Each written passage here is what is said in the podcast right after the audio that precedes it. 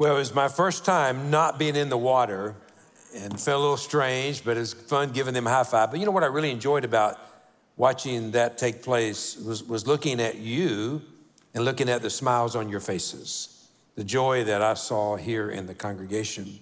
Now, last week I talked about preaching an award winning sermon. Today I want to talk about living a rewarding life, a life that is rewarding now and in eternity. Until his death in 1976, Maxey Jarman was the longtime president of Genesco Shoe Company in Nashville. In his lifetime, he gave away um, millions and millions of dollars. Near the end of his life, the country experienced a financial crisis, which led to a drastic reduction of his net worth. He was asked in an interview, Do you regret giving so much away? And he said, Absolutely not, because all that I gave away is all that I have left. All that I gave away is all that I have left. In Matthew 16 27, Jesus said, For the Son of Man is going to come in his Father's glory with his angels, and then he will reward each person according to what they have done. Now, today I get to kick off a new sermon series about generosity. For centuries, the people of God have been identified by a common thread, and that is generosity. A true follower of Jesus, hear this, a true follower of Jesus does not see themselves as a container of blessings, but a conduit of blessings. Does not see themselves as a reservoir to hold blessings in, but to release blessings to the world. The intentional, generous life pleases God blesses others, and has an eternal benefit. And I will tell you, the reason I'm up here two weeks in a row is because I love talking about generosity. I love to tell you how generosity has changed this church and how God has moved in amazing ways. There are over 2,000 verses in, in the Bible on finances and possession. Now, that means the Bible must like to talk about money. In fact, 15%, 15% of all of Jesus' words were about money. More than he spoke about heaven, which we all want to go there, right? More than he spoke about hell, which you want to avoid, he spoke about money. Now, why is that? Because Jesus knew how much money controls people and how much people try to control money. The happiest, and most peaceful people I know are the most generous people I know. They're, they're, they're, they're, they're just full of happiness. In fact, the Harvard Business School did a study on generosity and surveyed 600 people and found out those who shared their wealth had a higher level of happiness compared to those who spent their wealth on themselves. In the book Paradox of Generosity, People who give are more likely to be healthier and happier than those who don't give. Now, if you're listening to my voice today, you've been blessed with generosity. You've been blessed by the incredible, generous grace of God. You've been blessed by the mercy of God. And if you're breathing today, you've been blessed with today. You know how much you can't afford to buy today. No amount of money you have can buy today, but God has given you today. And I pray that God will give you many more todays. I'm, I'm hoping for a few more myself. But it's a gift of God, the generosity of God. So many of you, in, all of you have experienced generosity. Some of you in this room have demonstrated generosity in amazing ways. And some of you in this room, and listen to my voice, are observers of generosity. You've observed it, you've witnessed it, you've seen it, but you've never experienced it. In Acts 20 35, Luke writes, In all things I have shown you how. Working like this, you must help the weak. Remembering the words of the Lord Jesus, how he read and how he said, It is more blessed to give than to receive. Now, as we get into this series, I want to clarify what God's word says about generosity because there's a lot of confusion about generosity. I, I want to challenge us to trust God. I want to celebrate the generosity of this church, and I want, to, I want God to break some chains of fear about generosity. I want God to break some chains of greed. I want God to break some chains of confusion. And the only way I know how to do that is to read God's word. So, would you stand for me as we read together God's word from 1 Timothy 6? Now, when I say read together, I want you to read this with me. Because this is the word of God for the people of God. Read it with me. Would you read with me? Teach those who are rich in this world not to be proud and not to trust in their money, which is so unreliable. Their trust should be in God, who richly gives us all we need for our enjoyment. Tell them to use their money to do good. They should be rich in good works and generous to those in need, always being ready to share with others. By doing this, they will be storing up their treasures as a good foundation for the future so they may experience true life. Timothy, Guard what God has entrusted to you. Avoid godless, foolish discussions with those who oppose you with their so called knowledge. Some people have wandered from the faith by following such foolishness. The word of God for the people of God. Now, are you thankful for this difficult passage? Let's say it again. The word of God for the people of God. Father God, I thank you for your word. I thank you for your love. I thank you for your grace. I thank you for your generosity. I thank you for all the blessings that we enjoy here living in America, living in South Carolina, living in Lexington County, living in the city of Lexington or Gilbert or the surrounding areas. Thank you, Father God, for your blessings. And Father God, help us, help us to be a blessing. We ask all this in Jesus' name. Amen. Amen. You may be seated. Now, I added those last couple verses there as a reminder to myself, Timothy, Jeff, guard what God has given you. Avoid godless, foolish discussions with those who oppose you with their so called knowledge. I will tell you that the number one kickback, pushback, resistance that I receive in preaching is on generosity and on finances. Because now, Pastor, you've gone to meddling. You've gone from preaching, you've gone to meddling. You know, you're messing with my business here, you know? But the reality is, none of this is our business. All this is God's business. And I just want to give you a, head, a heads up because I want you to know this. Because one day, and I'll say this in a minute, that when you and I stand before God at the end of our life, we are going to give an account. And I don't want you to say, well, my pastor never told me. You know, he, he never mentioned this. You know, can I get a pass on that? Uh-uh, not for me. You know, so I'm going to tell you straight up what, what the Word of God says to clarify. You know, some may be thinking, you know, it says in there that, uh, that this is teach those who are rich in this world. Well, I'm okay with that. Uh, speak to the rich, not to me. The reality, if you're listening to my voice today, you're incredibly rich. You're rich by the world standards. The average yearly income in the world is $12,609 a year.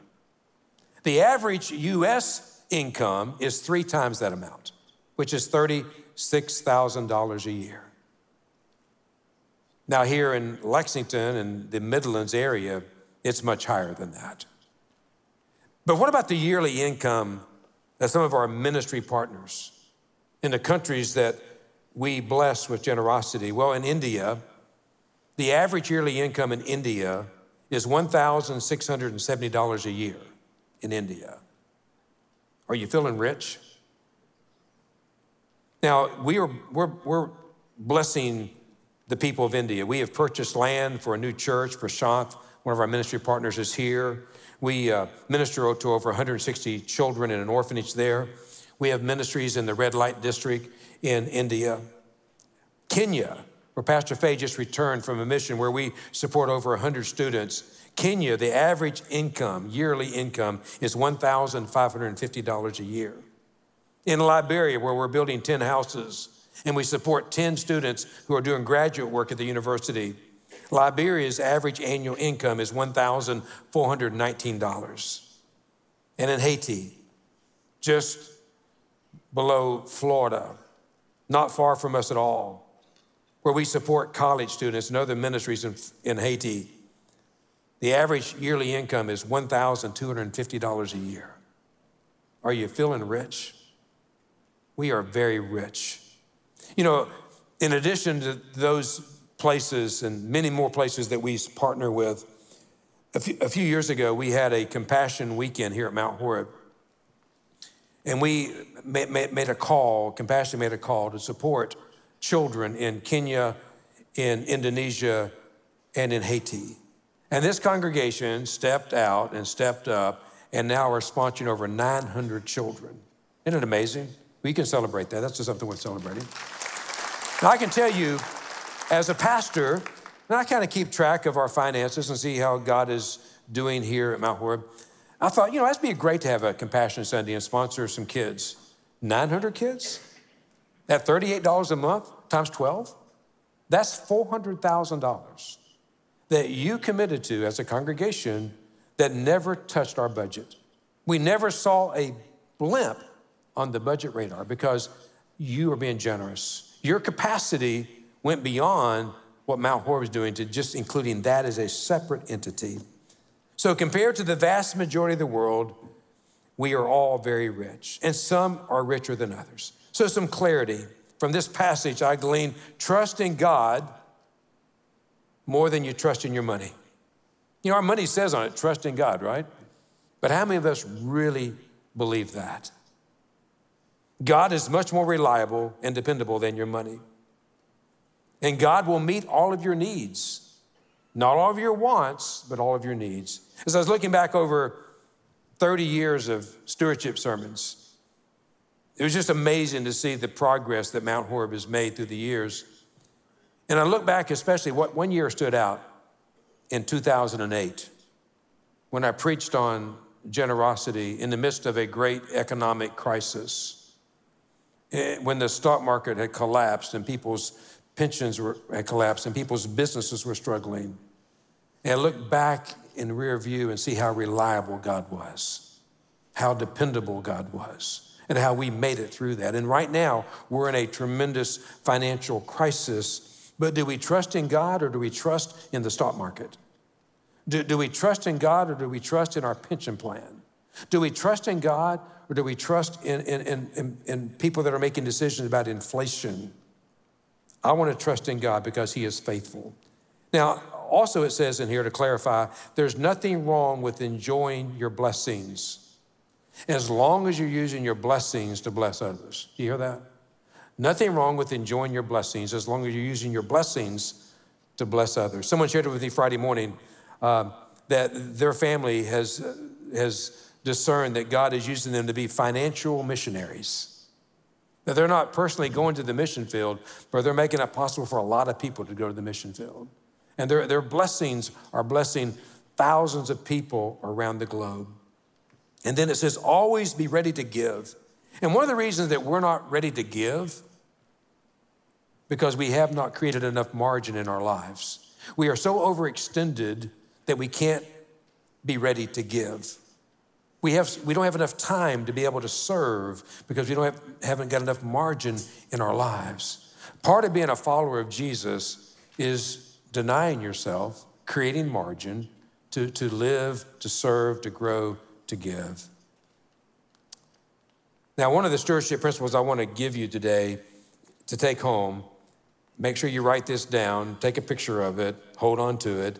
It's not what God wants from you, it's what God wants for you. It is not what God wants from you, it's what God wants for you. It says in the text, by doing this, Timothy, by doing this, Jeff, by doing this, Mount Horeb, they will be storing up treasures as a good foundation for the future so they may experience true life now, too many of us are worried about experiencing the good life. And the good life comes and goes, but the true life lasts for eternity. God wants us to experience true life, not just the good life. Now, I want to read you another text, interesting text out of Deuteronomy chapter 15. Begin with verse 7. But if there are any poor Israelites in your towns when you arrive in the land the Lord has given you, do not be hard hearted or tight fisted. Hard hearted and tight fisted is usually the symptoms of a non generous life. Instead, be generous and lend them whatever they need. Do not be mean spirited and refuse someone a loan because the year for canceling debts is close at hand. If you refuse to make the loan and the needy person cries out to the Lord, you will be considered guilty of sin. So give generously to the poor, not grudgingly, for the Lord your God will bless you in everything you do. There will, there will always be some in the land who are poor. That is why I am commanding you to share freely with the poor and with other Israelites in need. Do not be hard hearted or tight fisted.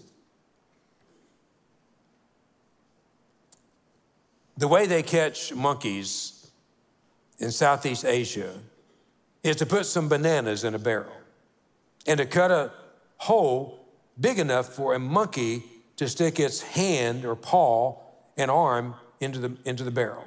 And when the, when the monkey does that, the monkey grabs a banana, right? And then the, then the monkey tries to pull the banana out the hole. It won't work.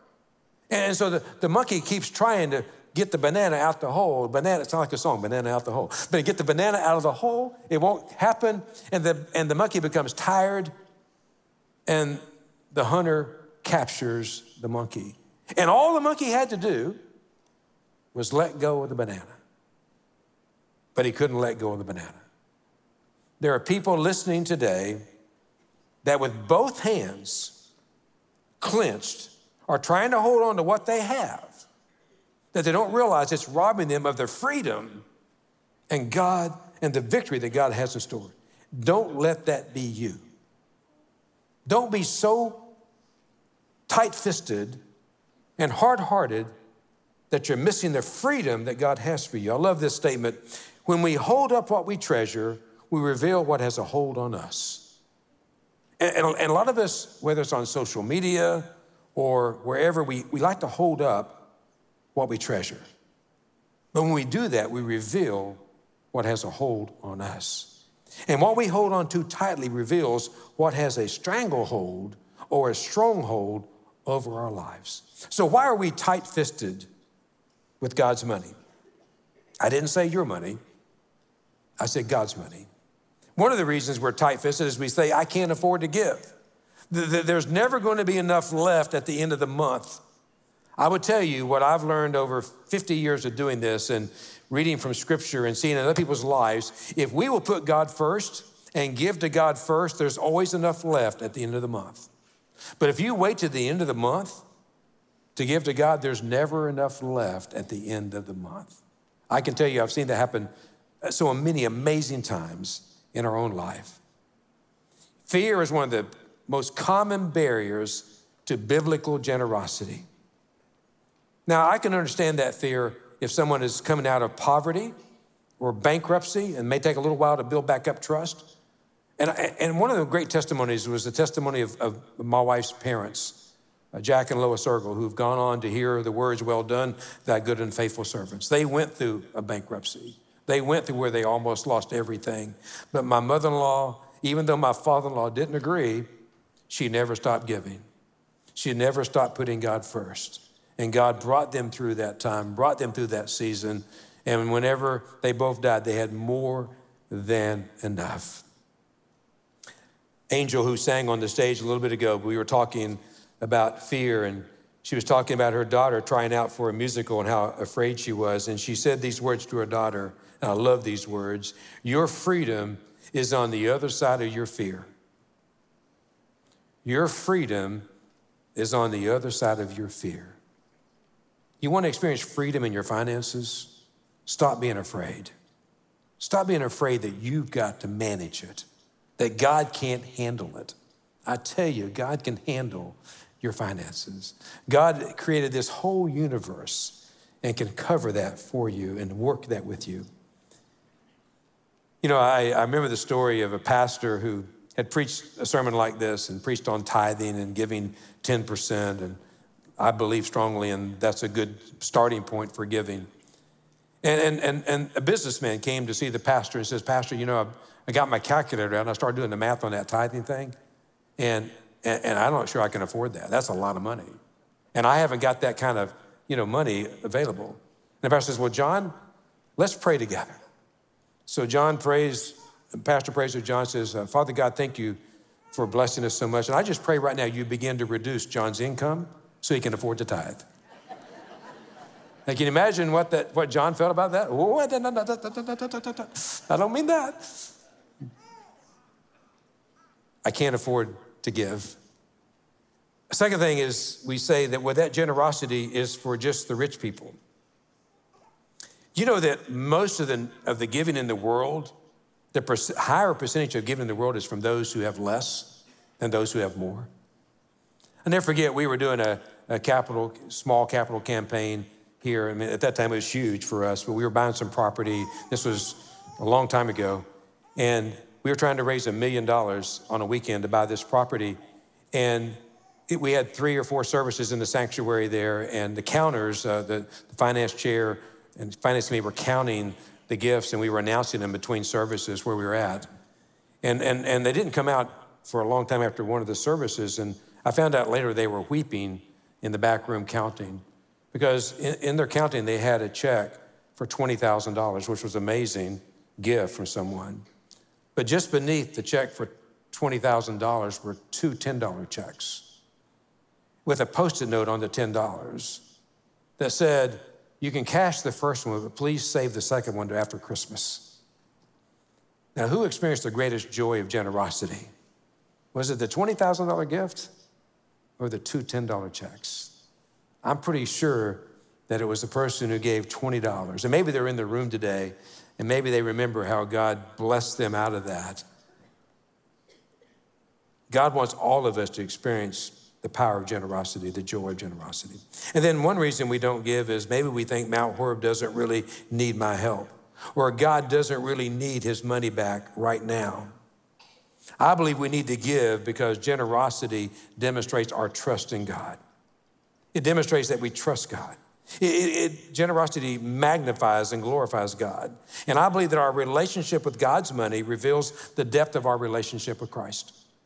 We say, well, you know, I, I like to measure my, my, my spiritual life by how many times I come to church, or how many times I read the Bible, or how many things I, I, I service I do, but, but not my money. Don't, don't check on that. I believe that that's where it really, the rubber meets the road, so to speak, where we really see the depth of our spirituality. You know, I believe that tithing is biblical. I believe it's a starting point, it's a ground floor of giving, of generosity. Lynn and I have been giving our tithe to Mount Horeb for many, many all of our ministry here. Uh, and then we give outside of the church to support other ministries. And, and Mount Horeb, we see the same thing. Did you know that over 30% of everything that Mount Horeb receives goes out these doors? You know, we have a budget of a little over $6 million, and two, more than $2 million every year goes now to missions. Isn't that amazing? We can celebrate that. See, that's, that's how we should be giving generously beyond the scope of Mount Horeb. I remember years ago, again in 1995, and I was preaching a sermon on missions and how we needed to, to, to release what God has blessed us with at Mount Horeb. We were a very small church. Our mission budget was $250. That was our mission budget. Our weekly need was $1,600 a week. And I preached on that, and the next couple days later, a guy comes into my office who God had changed his heart, had, had saved him out of a lifestyle that was corrupt and, and not healthy for him and, and not a good lifestyle. He was living at the Embassy Suites, driving to Lexington to come to Mount Horeb. And, and he walked in my office and says, Hey, preacher, I, I believe in what you said about missions, and I want to give $5,000 a week for the next six weeks to help missions start at Mount Horeb. And so this gentleman gave $30,000 out of the gate, blew us away. We never seen anything like that. And we started giving to missions. I had our financial director go back and look at how much money has come in and gone out for missions and apportionments and all that over the last 25 years. You know what that number is? $16.9 million. Amazing? Now, think about whenever this gentleman steps into eternity. It says, hey, you gave this investment of 30 grand, and now it's well, almost 17 million. Well done, thou good and faithful servant. You were faithful in a little bit, and look what I've done. Now, many people contributed to that fund through the years, but that, that's the, the kind of math that only God can do in generosity. You know, I want to celebrate that last week, Mount Horeb, your generosity, we met our 2022 budget last week. Isn't that amazing? And we can celebrate that. So the rest of the year is, is building a cash reserve so that we can see what God wants us to do next and how to bless others and bless ministry. Someone asked me, I see uh, Emma sitting out there. Emma, you're going to be getting a, a text or email later today, tomorrow, about somebody who says, hey, there's a family that has some real needs. Do we come alongside families and help families? Absolutely, right? God has already met our needs. We've got to meet other needs. Now, here, here's the thing this is concerning for me. And I need to, I need to say, is that in meeting our budget for 2022 already, 38% of our membership contributed to that. So far in 2022, 62% of the membership of Mount Horeb has not given anything for God's work in Mount Horeb. Now, that's concerning to me. And, and you really, it's not really, I'm not the, I'm not the issue. It's concerning to God that we are, are being tight fisted with what God has put into our life. And imagine the good and the change that could happen in the world if all of us were part of generosity. 2 Corinthians 9 6 says, Each one of us must give as he has decided in his heart, not reluctantly or under compulsion, for God loves a cheerful giver. Now, the next stewardship I want to give you is this we are not owners, we are overseers. We are not owners, we are overseers. That's a surprise for some people listening today. You mean I don't own the house? No, you really don't. You're, you're overseeing it for God's glory and God's use. Psalm 24 1 The earth is the Lord, and what does it say? Say, I didn't hear you. And everything in it, including 9 Downing Circle, which is where Lynn and I live. Everything in it, the world and all of his people belong to him. So here's a reality check God didn't die and leave everything to us. You know, when we realize that we're not owners, we start to loosen our grip in what we're trying to control and what we're trying to contain. Jesus tells this incredible parable in Matthew 25. He tells a parable of a, of, of a, of a master who's going to go on a long trip. And, and he brings in three servants. He says, I'm going to give you servants some of my money. I'm going to give you some of my wealth. And to one, I'm going to give you five talents, which is $5,000. To the second servant, he says, I'm going to give you two talents, which is $2,000. And to one of you, I'm going to give the third, I'm going to give one talent, which is $1,000. Matthew 25, verses 14 through 31. You can go and read it there, Jesus speaking. And he goes on this long trip. Now, the first thing to realize is the master gave them his money. And he says, I want you to manage this. I want you to take care of, I want you to take some risk. So after a long time away, the master comes back and he asks for an account. What have you done with what I've given you? Have you used it? Well, the first one comes back and says, Master, I took the five talents, the $5,000, and 100% return is $10,000. Well done, thou good and faithful servant. You are faithful in little things, I'm going to make you faithful in big things. Second one came, comes in, 100% profit from two talents to four talents, from $2,000 to $4,000. Well done, same thing. Third comes in, what did he do with his? He buried it. He kept hold of it. He wouldn't let it go. He was afraid to fail. He was afraid to take a risk. And I want to encourage you, if that's you today, go read Matthew 5, uh, 25 near the end. And Jesus deals very harshly in the story with a person who held onto everything. Today, I want us to be free to go and make a difference, to step out and to live dangerously to take chances with your life and, and do good for His name's sake. Don't bottle up your life so you hang on to it at all costs. And when you get to the end, your life is full of regrets. Live life generously because God is the owner and He has expect, expectations of us as His overseers. They're not easy expectations, but they're fair. He's not here right now physically. It's a long distance relationship. It has delayed accountability. Well, one day he's going to ask us some questions. You know, owners, and maybe you feel like you're an owner today. Here's the question that owners ask How much of my money am I going to give to God? How much of my money am I going to give to God? Overseers say, How much of God's money will I keep for myself? How much of this am I, of God that's given me am I going to keep for myself? And how much am I going to give away for the glory of God? In Deadwood, South Dakota, there's a museum from the gold rush days. And there's a, there's a written inscription from a greedy prospector. It says, I lost my gun, I lost my horse, I've run out of food. The Indians, they're after me, but I've got all the gold I can carry. Some of us are living our lives that way. The Indians are after us, we're in trouble, but I've got all the gold I can carry. Friends, we're going to be accountable to God one day, and these are going to be the questions overseers will be asked from God, I believe. What did I give you? What did you spend it on? And what eternal value has been gained? Important questions, right? We need to learn to loosen our grip and trust God with what God has given us oversight over. Take some risk, take some challenges, take some opportunities, and see what God can do. We need to relax a little bit.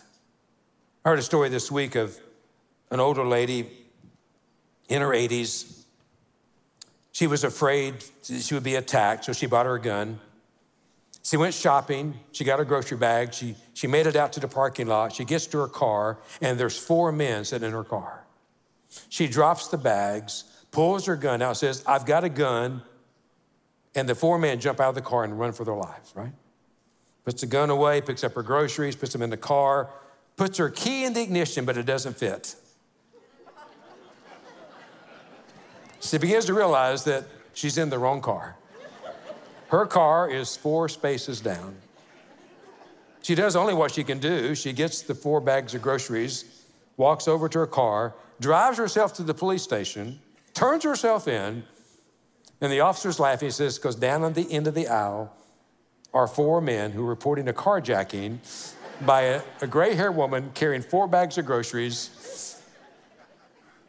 We need to relax a little bit. It's not your car, it's not your house, it's not your account. It all belongs to God. And He's an incredible advisor. His wisdom knows no ends. And if we will trust Him, what, what He's given us, it'll be a tremendous blessing. So, one final stewardship principle I love this principle. You can't take it with you, but you can send it ahead. Folks, we can't take it with us. Now, Stephen King, the novelist, may not understand the biblical meaning of generosity, but in his writing, he demonstrates a more accurate view than many Christians have of generosity. I want to read to you something Stephen King wrote. Bit graphic, but that's his nature. He says, A couple years ago, I found out what you can't take it with you means.